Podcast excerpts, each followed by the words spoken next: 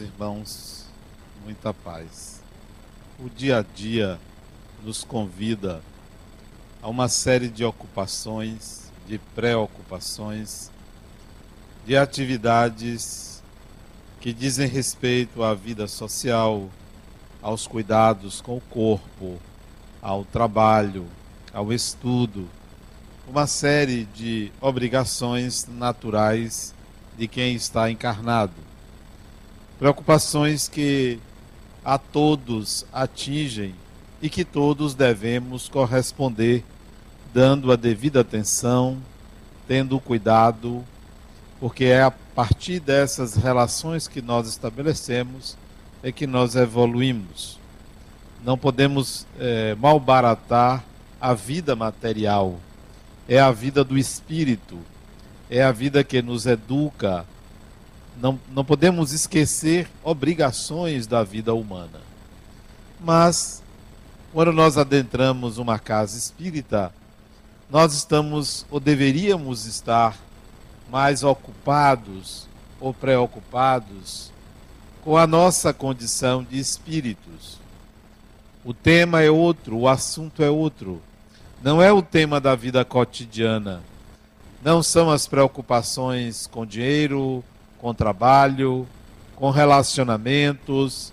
Aqui nós buscamos, ou deveríamos buscar, entender as questões do espírito, entender a nossa própria essência entender a respeito do espírito que cada um de nós é.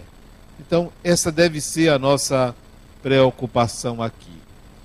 Portanto, preocupar-se ou pensar a respeito da morte como uma continuidade da existência do ser, é natural que isto aconteça aqui. Não é mórbido falar da morte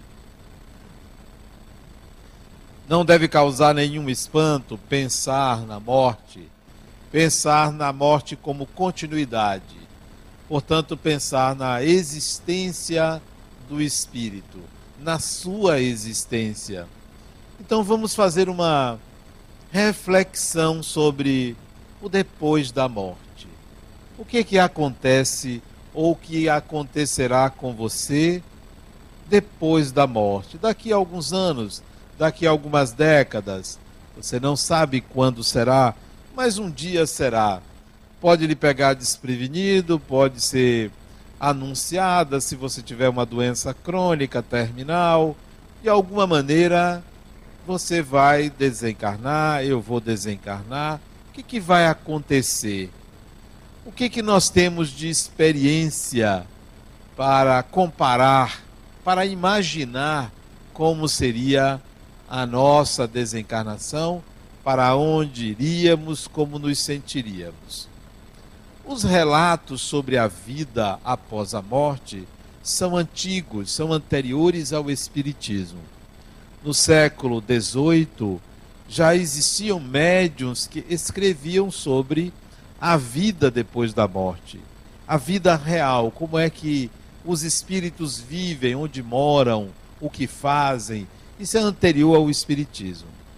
Com o advento do Espiritismo, com Allan Kardec, nós encontramos no livro O Céu e o Inferno relatos sobre as casas dos espíritos, onde habitam os espíritos, o que, que eles fazem, como constroem suas habitações, como são suas relações.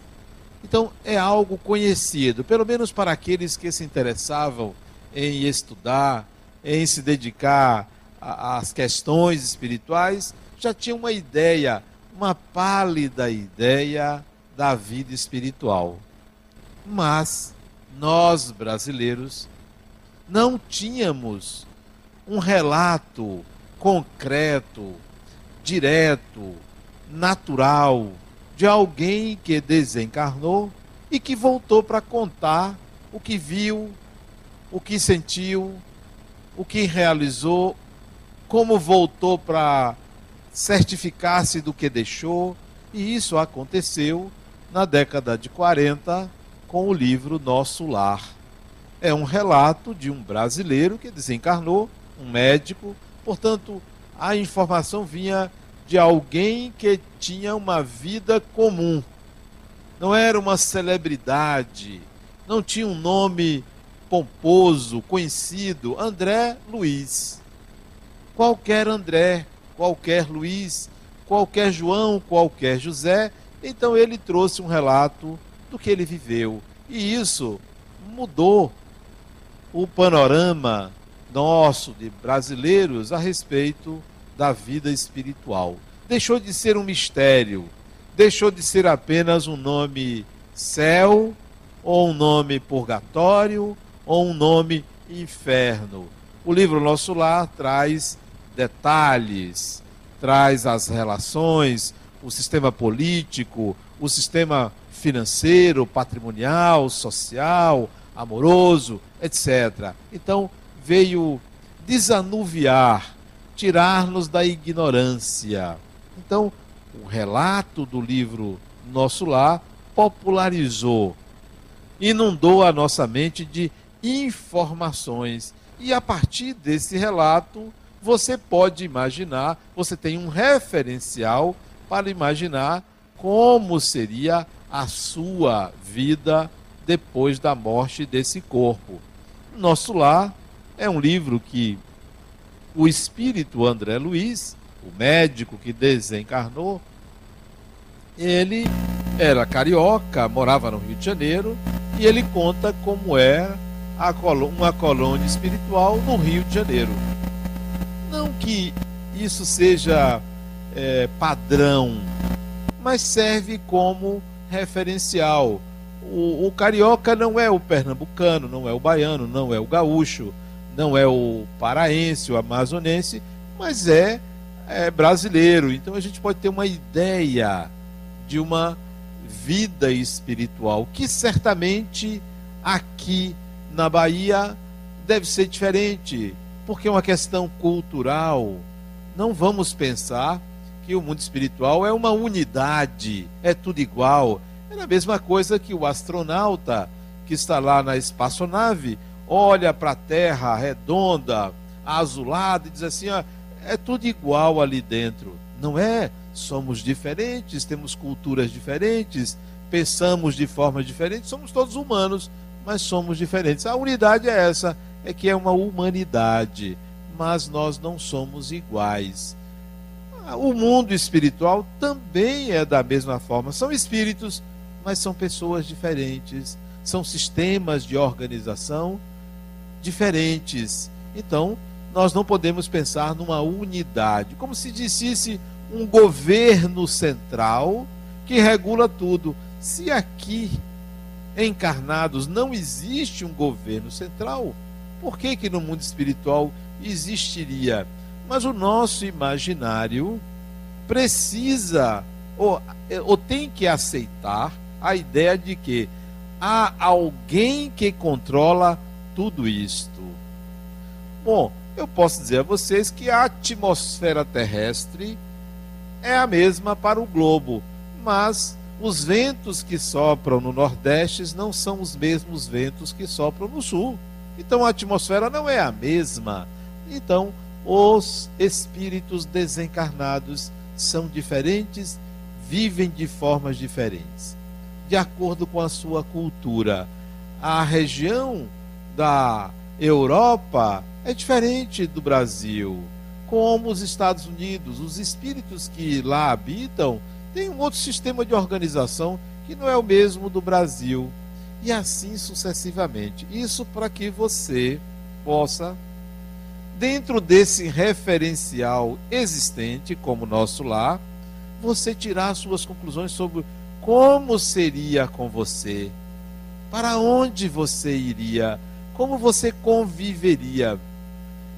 Se vocês observarem, há uma diferença gritante, significativa entre o cidadão europeu e o cidadão baiano. Olhe a sociedade como ela se organiza. Ou o cidadão americano e o cidadão baiano. Qual é a diferença? Na sociedade, a desorganização da nossa sociedade é gritantemente maior do que de uma sociedade europeia ou americana. Mas qual é a diferença do cidadão, da pessoa? A diferença é que nós baianos, nós não somos mais desorganizados, nós somos mais tolerantes.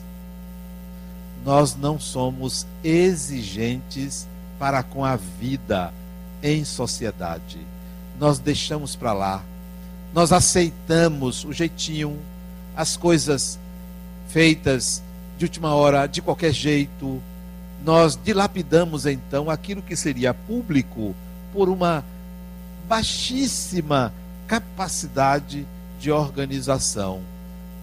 Ora, esse cidadão, nós baianos, isso eu me incluo, conseguiríamos conviver numa sociedade espiritual depois da morte que se pautasse pela ordem, que se pautasse pelo esforço pessoal, pela exigência maior em ser uma pessoa organizada?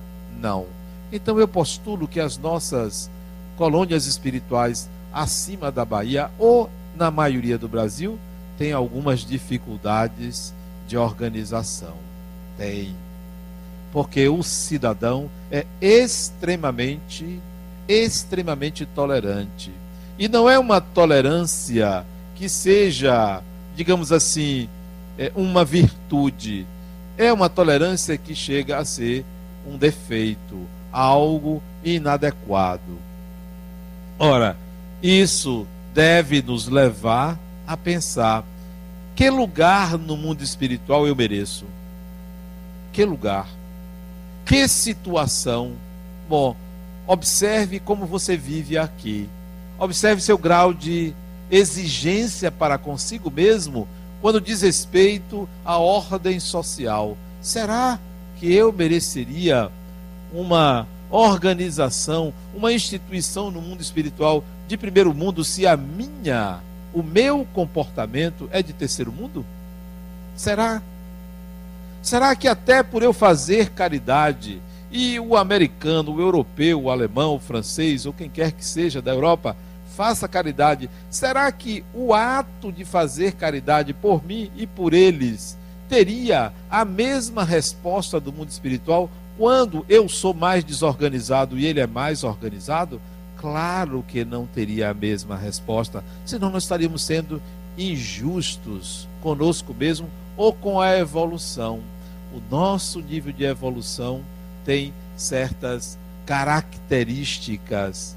Bom, mas eu não estou dizendo isso para inferiorizar o baiano, porque até porque eu sou, não é para inferiorizar o brasileiro, é para nos adequarmos a uma ideia de acordo com a nossa cultura. Então vamos pensar no após a morte, não o que dizem os romanos, não os, o que dizem os franceses, os americanos, os alemães, não o que conta a história das habitações espirituais que vieram da França, mas sim o modelo brasileiro, porque nós somos brasileiros. Então, nós vamos encontrar características nacionais nas colônias espirituais porque isso não é um padrão universal. Bom, dito isto, vocês já observaram que nós brasileiros e em geral nós é, é, latinos temos uma vontade muito grande de conhecer a Europa, de viajar para a Europa, de ir à Espanha, a Portugal, a França, a Itália. De onde vem isso? Será que isso é apenas fruto da mídia, das empresas de turismo que fazem propaganda, ou isto vem de uma vontade de retorno ao lugar de origem, aonde nós passamos algumas encarnações e a maioria que de fato veio da Europa? Porque no Brasil tem 500 anos. A média da encarnação até um século atrás era 50 anos. O intervalo entre uma encarnação e outra, 50 anos. 50 mais 50, 100 anos de uma encarnação para outra. 500 anos são cinco encarnações. Então, quem muito tem aqui no Brasil, cinco, seis encarnações. E antes, Península Ibérica, França, Itália, veio de lá. Vieram de lá. viemos de lá. África, viemos de fora. Por isso que a gente tem que tem vontade de ir lá, tem vontade de reconhecer os lugares que a gente pisou, viveu, experimentou. Assim é com a desencarnação. Por mais que a gente tenha apego ao corpo, chega um momento da nossa vida que parece existir uma saudade de um lugar, uma saudade de uma situação espiritual em que a gente esteve. A saudade de alguém, parece que não é desse mundo. Saudade de uma região onde tudo funcionava, onde as coisas eram mais silenciosas, pacíficas. Essa saudade é porque nós somos, em essência, espíritos e temos saudade da vida espiritual. Nos apegamos ao corpo, mas temos saudade da vida espiritual. Gostaríamos de dar uma visitadinha e voltar. De ir lá e voltar.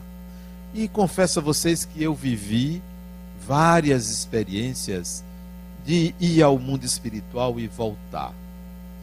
De sair do corpo consciente e voltar a lugares que eu vivi no mundo espiritual, no intervalo entre a encarnação interior anterior e a atual. E isso é muito gratificante. Não só porque você tem certeza da diferença entre espírito e corpo, porque você está fora do seu corpo consciente, como tem certeza da infinidade de habitações no mundo espiritual, de lugares para visitar, para conhecer, para rever no mundo espiritual. Mas aí vem a pergunta: para onde eu vou voltar? De onde eu vim? Qual era a minha turma? Meu grupo? Quem eram as pessoas com quem eu convivi? Certamente não são as pessoas que você está convivendo agora. Certamente deve haver uma ou outra que se antecipou, que não veio. Deve haver outras de outras vidas que estão encarnados em outros países que você vai encontrar. Nem sempre são os mesmos familiares de agora, até porque desencontra. E para muitos, ainda bem que desencontra. Já pensou você encontrar a mesma pessoa? Desencarnou você de novo, fulano. É, eu vim aqui porque a gente tem que voltar junto, né? De novo, ninguém aguenta. Então tem que dar um, um tempo. Por isso que os homens morrem primeiro. As mulheres morrem depois. Para ver se desencontra. Porque você encontrar. Você quer encontrar a mãe, o pai, mas o marido e a mulher encontrar de novo. É muito amor. É preciso muito amor, muita dependência. Então, um desencarna hoje, o outro desencarna daqui a alguns anos, para poder desencontrar, para não ficar colado o tempo todo a vida espiritual não é aquele padrão que nós estamos acostumados a pensar, a idealizar. Ah, eu vou encontrar. Será, Adenal, que eu vou encontrar com meu pai? O pai desencarnou uns 30 anos atrás. Ele nem mais lembra quem é você. Ele já está em outra, né? Ah, a esposa, né? o sujeito desencarnou, ela faz o sinal da cruz para dizer: tomara que eu não encontre aquela figura quando eu desencarnar. Ela prefere demorar um pouco mais para ver se o sujeito volta. E ela não encontra, reencarna.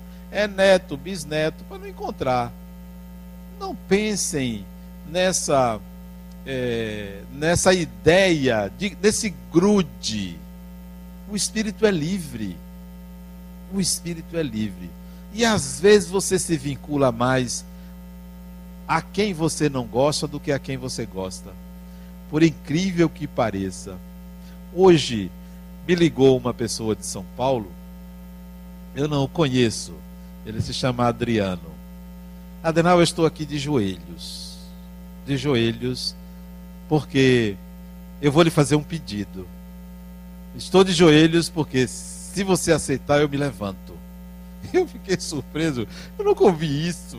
Me ligar de São Paulo para dizer que estava de joelhos fazer um pedido. Ele disse, faço o pedido, mas eu já estou incomodado. Eu respondi a ele, faço o pedido, mas eu estou incomodado de você estar de joelhos. Você podia fazer o pedido de pé.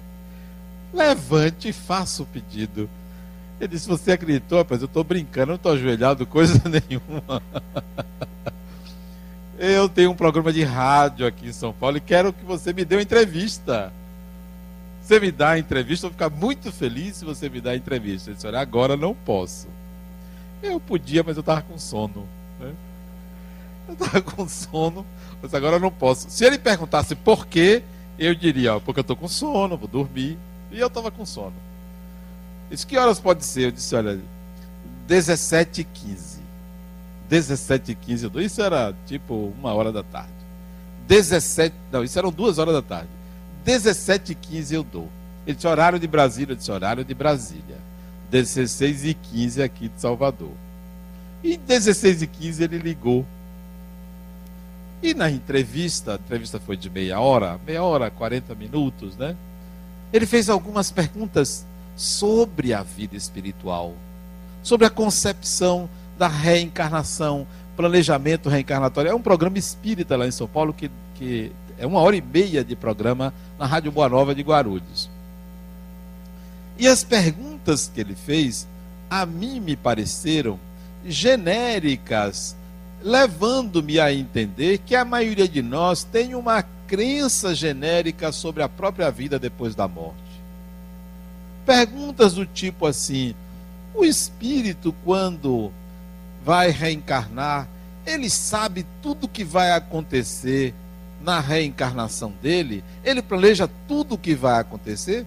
Essa é uma pergunta cuja resposta é óbvia que é não, porque senão tudo seria uma máquina. Você não pode planejar tudo que você vai viver numa vida. E o livre-arbítrio? E o direito do outro? Não, não é, isso não é uma máquina. Bom, mas é preciso que a gente tenha uma ideia para onde a gente vai, o que, que a gente vai viver. Para onde você vai? Aqui na Bahia, que eu saiba, porque eu já visitei duas colônias espirituais que eu já visitei, eu já estive pessoalmente, duas.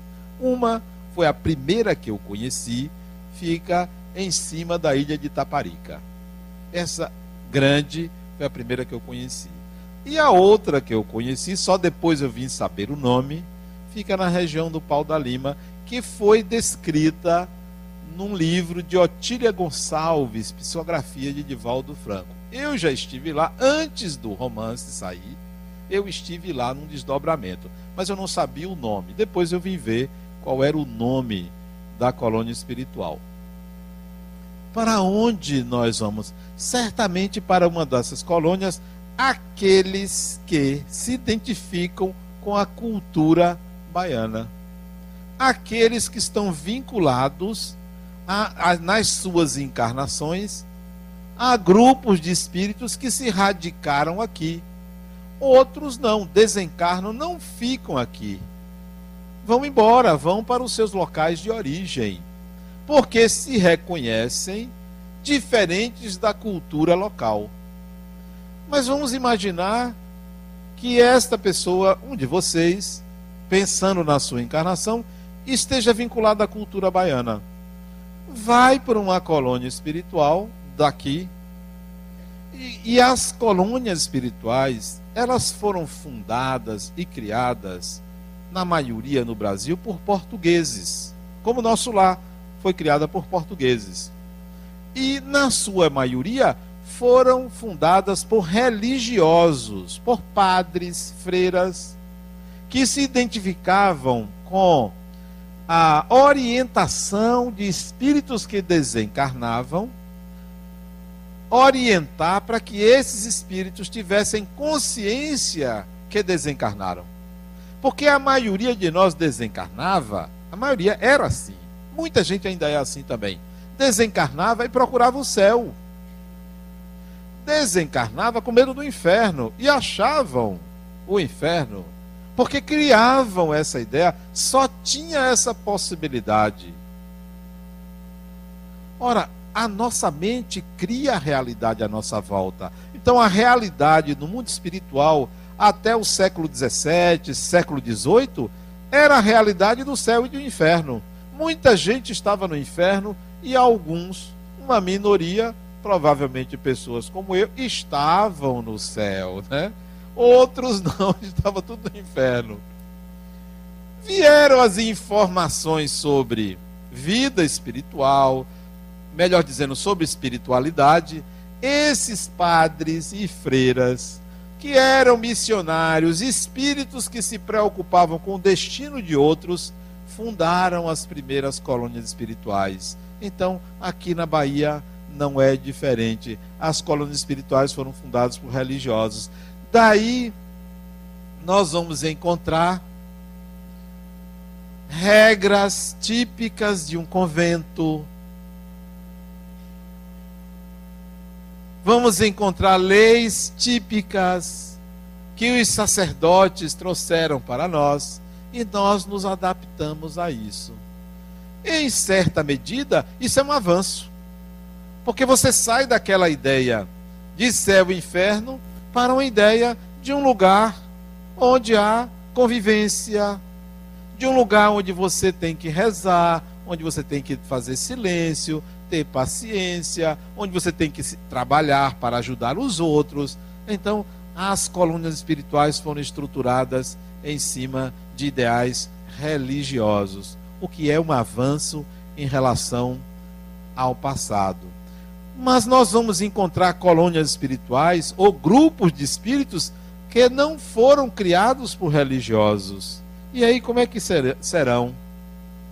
Que não são, não têm um sistema religioso não tem a crença num Deus, não tem a oração, mas são espíritos, convivem, vivem com outras pessoas. Tem um sistema de organização a religioso ou sem religião. Isto é possível? É. Isto é possível.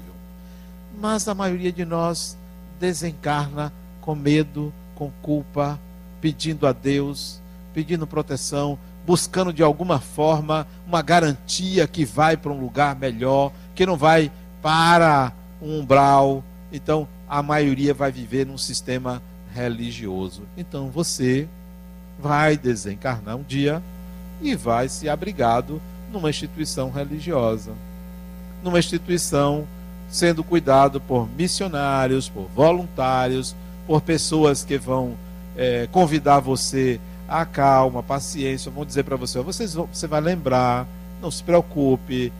Pessoas que estarão imbuídas desse propósito de fazer você se acalmar.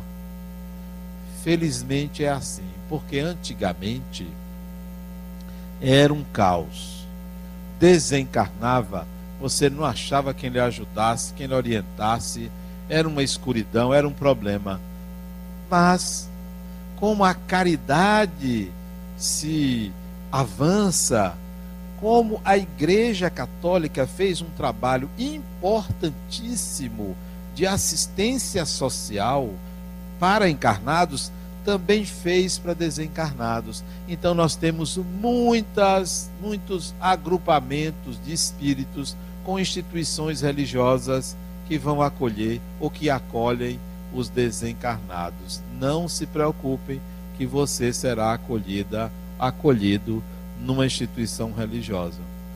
Veja os hospitais, onde é o lugar onde se mais desencarna a gente. Nasce e desencarna em hospital.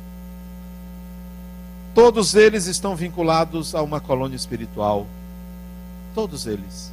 Porque ali é porta de entrada e de saída. É por ali. E a maioria deles são foram criados instituições beneficentes, religiosas, até um hospital particular você vai encontrar lá uma capela. Porque são vinculados a instituições espirituais é, criadas por religiosos. Então não se preocupe, você vai ser atendido. Pode ser um atendimento ambulatorial, pode ser um atendimento mais particular, depende do seu plano de saúde espiritual. Já falei aqui, muita gente aqui só vai ter direito ao SUS espiritual. Muita gente. Vai chegar, vai entrar numa fila, aguarde ali, vai ficar pelo corredor da colônia espiritual. Aguente aí que você. Conte, diga uma coisa que você fez pelos outros. Ah, não tem. Uma vez eu não matei uma barata que passou por ali na estante. Aí esse aí, ó, então você fez uma caridade, não matou a barata. Aí você é, é tem uma, uma regaliazinha, você vai receber um soro, né? Não vai receber um remédio, mas um soro. Então, é preciso você entender que século 21 nós temos muitas instituições espirituais de atendimento a desencarnados. Muitas. Para crianças, para adolescentes, para homens, para mulheres, para aqueles que desencarnaram de câncer, para aqueles que desencarnaram de acidentes de carro, há especializações de atendimento a desencarnados no mundo espiritual. Não pensem que é só aqui. O grau de complexidade das organizações espirituais é muito maior do que as organizações da Terra. Por causa dos recursos, os recursos são melhores, por causa da antecedência as organizações espirituais antecederam as organizações materiais. Então, não precisa temer. Não precisa esse terrorismo que se faz com a morte. É esse medo, esse caos. Olha, você morreu, coitado. Não tem coitado. A morte, vocês experimentam isso quando dormem, né? Todo mundo dorme, sai do corpo. Mas se vocês ou aqueles que experimentam sair do corpo consciente vão verificar que a morte, principalmente aquela que é natural, é uma delícia. Tudo bem que eu, por exemplo, não quero desencarnar agora, mas se desencarnar, não tem problema nenhum, porque isso já foi experimentado N vezes por mim sair do corpo. E, e, e, a saída do corpo, e a morte, é uma saída do corpo. É uma saída. O cinema já retratou isso de N maneiras. A saída do corpo. E você vai encontrar alguém que lhe acolha. Por pior que seja a pessoa. Até o bandido desencarna, tem alguém que vai acolher ele tem alguém que vai ajudá-lo, porque ninguém fica sozinho. Ninguém fica desorientado muito tempo no mundo espiritual. Há sempre aqueles samaritanos que vão em busca daqueles que estão perdidos. Porque até porque chega um tempo, é como aqui no corpo. Chega um tempo que o corpo não aguenta, você vai desencarnar. 80, 90, 100 anos vai desencarnar. No mundo espiritual, chega um tempo, o espírito começa a sentir sinais de enfraquecimento orgânico, físico. É hora de se preocupar, porque você vai precisar reencarnar. É como se fosse um envelhecimento às avessas. É uma espécie de torpor. Você precisa reencarnar. É o momento. Onde quer que você esteja, você é como que sugado à reencarnação. Por falar em sugado à reencarnação, tem espíritos que não estavam preparados para reencarnar. Não estavam. São aquelas aqueles encontros sexuais fortuitos. Aquela gravidez inesperada. Aquele momento em que ela, geralmente ela que busca ele, e não tinha ninguém para reencarnar. Geralmente é ela, né? A gente pensa que é ele, coitado do homem, ele é enganado, né? Ele pensa que é ele que escolhe, né? ele é escolhido, né? Então, não tinha um preparo, porque ninguém vai adivinhar quando é que ela quer. Quem é que sabe o que é que uma mulher quer? Ninguém sabe, nem ela. Então, aconteceu abre-se um campo para propício à reencarnação, aquele que estiver perto entra. Quem é que veio? Geralmente é o obsessor, né? Ele estava ali, perto, né? não tinha planejamento nenhum. Ela, banda voou, nem pensou nisso? Pega o primeiro obsessor. Quando o menino nasce, ela não aguenta, né?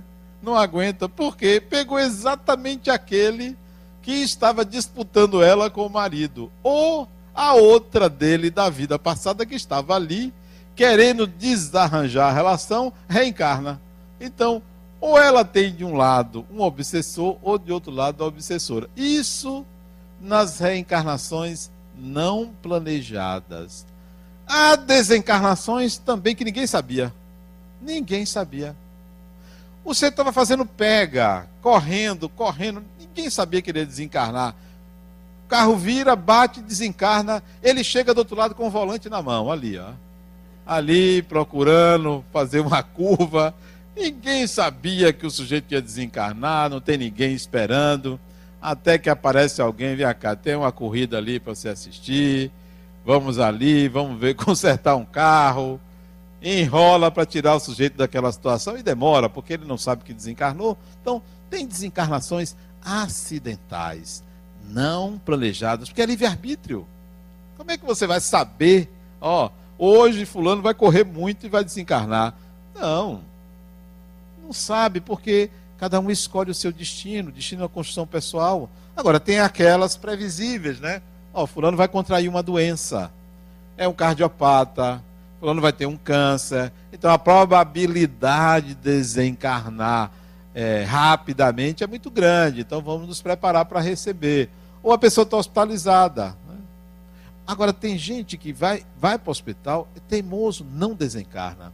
A família chega, pede né, para a pessoa, pede até. E a, o pedido é assim, bem educado. Eu vejo que a pessoa é educada ao pedir, ó, que, fa, que aconteça o melhor para a pessoa. Né? Não é assim, não, eu quero que a pessoa volte, fique bem. Não, que aconteça o melhor, você já sabe. Esse ou essa quer que a pessoa desencarne. Porque diz assim, que aconteça o melhor, que seja o que Deus quiser. Está mandando a pessoa embora. Está mandando, vai, é melhor ir. A gente tem que ter desconfiômetro, entender o ser humano. O ser humano tem essas escapulidas, esses mecanismos de defesa, para não assumir que está querendo que o outro desencarne. Eu já desejei a desencarnação de pelo menos uma meia dúzia de dezenas de pessoas, né? Pelo menos. Meia dúzia de dezenas, não é meia dúzia de pessoas, não. Meia dezenas, porque tem gente que era melhor desencarnar. Tem pessoas que você está nesse mundo de teimoso. Pessoas que são mau caráter, pessoas que desorganizam a sociedade, que prejudicam. Era melhor que desencarnasse, porque melhorava. E quando a pessoa desencarna, melhora. Né? Quer dizer, era melhor que aquela pessoa estivesse do outro lado. Mas tem gente que não desencarna por proteção espiritual, porque lá eles também não querem aquela pessoa, né? Vamos ajudar para fulano ficar e deixe lá, porque lá tá melhor. Trazer para cá, os de cá querem mandar, os de lá querem que fique, é o inverso, né? É melhor ficar. E tem uns que eles providenciam, desencarnou, Vamos ajudar fulano para reencarnar logo. Porque se recobrar a lucidez aqui, vai prejudicar todo mundo. Então é melhor ajustar para arranjar uma reencarnação boa para a pessoa. Vá, é melhor ir, fulano. Tem gente que é assim, que chega numa família, ao invés de ajudar a família, suga a família. Ao invés de ser um benefício para o grupo, é um malefício para o grupo. Tem gente que só faz sugar, tem gente que só faz criticar, tem gente que é um atraso para o grupo. E era melhor que essa pessoa fosse para outro grupo. Eu tenho alguns irmãos que eu já pedi a Deus para desencarnar, mas não desencarnam, né? Era melhor não ter reencarnado naquele grupo. O que, que a gente pode fazer? A gente tem o que merece, né? Então, às vezes vai o bom e fica o mal, não é? Fulano não deveria desencarnar. Quem deveria desencarnar era Ciclano. Fulano foi porque não aguentou, né? Está na hora de. Não tenham medo da morte, nem desejem a morte. Não tem medo porque vocês vão ver, como eu já experimentei e vou vivenciar isso de novo. Não é nenhum bicho de sete cabeças, é uma saída do corpo. Não tenham medo de viver, porque a vida no corpo é uma experiência é, salutar ao espírito, mas também não queiram morrer como se isso fosse a saída para a vida, como se fosse a solução para a vida. Não é. A solução para a vida é vivê-la. Eu assisti a um filme que eu já assisti, um, acho que umas dez vezes. Chama O Sexto Dia, com Schwarzenegger. Eu gosto muito dos filmes de Schwarzenegger, são filmes muito educativos, né? Muito educativos, né? E eu estava assistindo esse filme, e tem uma passagem do filme, é um filme sobre clonagem, né? Que clona as pessoas, ele é clonado, né? E tem uma passagem do filme que tem uma mulher, ela é sempre uma mulher, vocês vejam, ela é o marido dela é quem inventou a clonagem, é o papa da clonagem. E ela adquiriu uma doença. E veio a desencarnar e ela foi clonada. Uma vez, duas vezes, três vezes. Chegou o um momento que ela disse: Meu filho, eu não quero mais viver. Eu não quero mais viver. Ela sabia da clonagem, que ela já tinha desencarnado e voltava com clone, isso é uma ficção. Porque eu, por exemplo, se desencarnar, vou querer um corpinho novo, vou querer permanecer no mesmo corpo, né? Isso é, é ilusão mórbida, porque se é para escolher um corpo, eu vou escolher um que está nascendo do que um que já está mais velho, né? Bom, mas no filme, é essa ficção, ela disse para o marido que ele, ela tem uma cistite, né? E, e ela disse para ele: Meu filho, eu estou cansado. Eu estou cansado, cansada de viver. Eu não quero mais viver. Eu quero ir embora. Então, tem um momento que o espírito quer ir embora. No caso dela, é pela repetição da mesma encarnação. Nós podemos até desejar ir embora, mas é preciso experimentar a vida no corpo, os desafios que a vida oferece, as dificuldades, enfrentar, porque ninguém vai estar livre, ninguém vai estar, vai ter uma vida espiritual maravilhosa se não concorreu para isso, se não experimentou, se não construiu isso. Então, querer desencarnar é uma perda de tempo, para não dizer uma burrice. Ainda precisando estar aqui. Eu acho que eu só vou querer desencarnar se eu ficasse em coma. Bom, aí eu quero desencarnar para que eu ficar num corpo que eu não tenho estímulo nenhum seria uma prisão desnecessária. Mas enquanto houver lucidez e possibilidade de interação com a realidade, vou permanecer no corpo mesmo que ele tenha as limitações que tiver. Então, é burrice do espírito querer morrer. Há que enfrentar a vida até o último suspiro. E mesmo que você tenha medo da morte, no dia que você desencarnar, e eu quero que você lembre disso, você vai ver que é uma experiência maravilhosa, natural, extremamente humana. O que, que é extremamente humana? Recentemente nasceu minha, minha neta. Giovana nasceu no dia 7 de novembro. É uma experiência maravilhosa o nascimento de uma criança, ter uma criança. Se eu pudesse penetrar nos pensamentos de Giovanna com dias de nascido, certamente ela estaria ali como está, quietinha, absorvendo leite materno, vendo os seus órgãos crescendo, numa tranquilidade muito grande, sem qualquer ansiedade. Então, a experiência de nascer para o espírito depois que ele nasce é uma experiência extremamente gratificante. Imagine ter um útero, imagine ter os braços maternos, imagine ter o afeto materno. Isso é extremamente gratificante. Algo que não temos quando desencarnamos. Não temos. A pessoa idosa não tem o abraço, não tem o aconchego, tem apenas as pessoas ali em volta rezando, dizendo que vai em paz. Mas não é a mesma coisa do nascer. Mas, se Deus deu ao reencarnante, se Deus deu ao reencarnante todo esse aconchego quando ele inicia a reencarnação, a desencarnação não é diferente.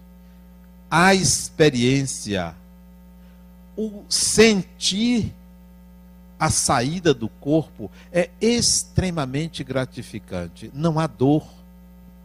Não há dor. Não há sofrimento. Porque tem gente que diz assim, ó, eu não tenho medo da morte eu tenho medo de sofrer ou de sentir dor. Não sente, ao contrário, é algo muito gostoso.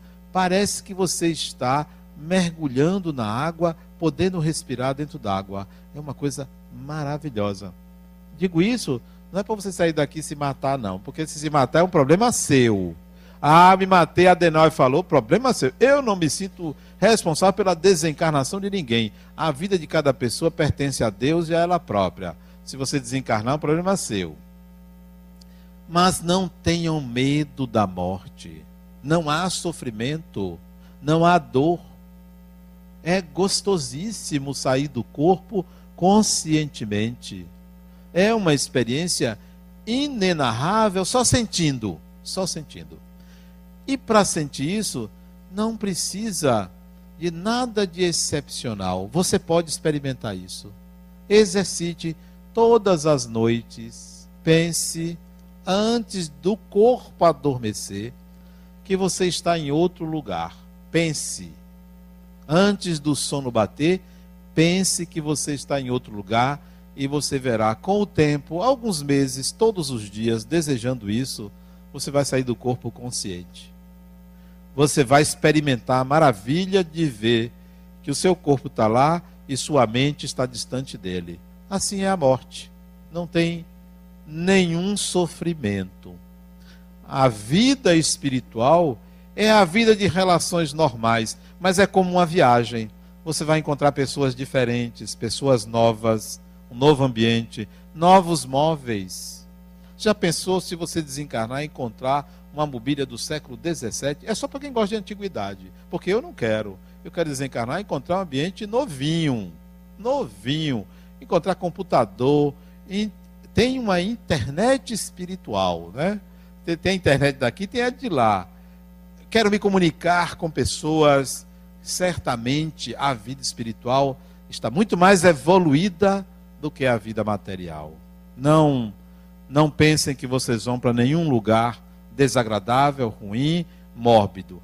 Aqueles que têm a consciência culpada, aqueles que plasmam uma perseguição divina contra si mesmo, aqueles que gostam de fazer o mal, bom, esses vão encontrar essa maldade, mas mesmo assim vão ser convidados a uma mudança de pensamento, a uma mudança é, íntima, para que na próxima encarnação possam fazer melhor.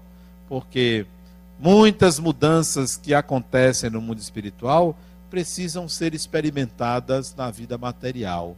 Porque não basta mudar lá, tem que fazer aqui, tem que vivenciar aqui as dificuldades que proporcionou aos outros para ver se de fato aprendeu.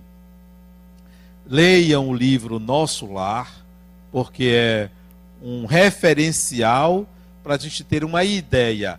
Mas não pense que a colônia espiritual que você vai é igual àquela. Ali é uma história de um espírito. É o que um espírito encontrou.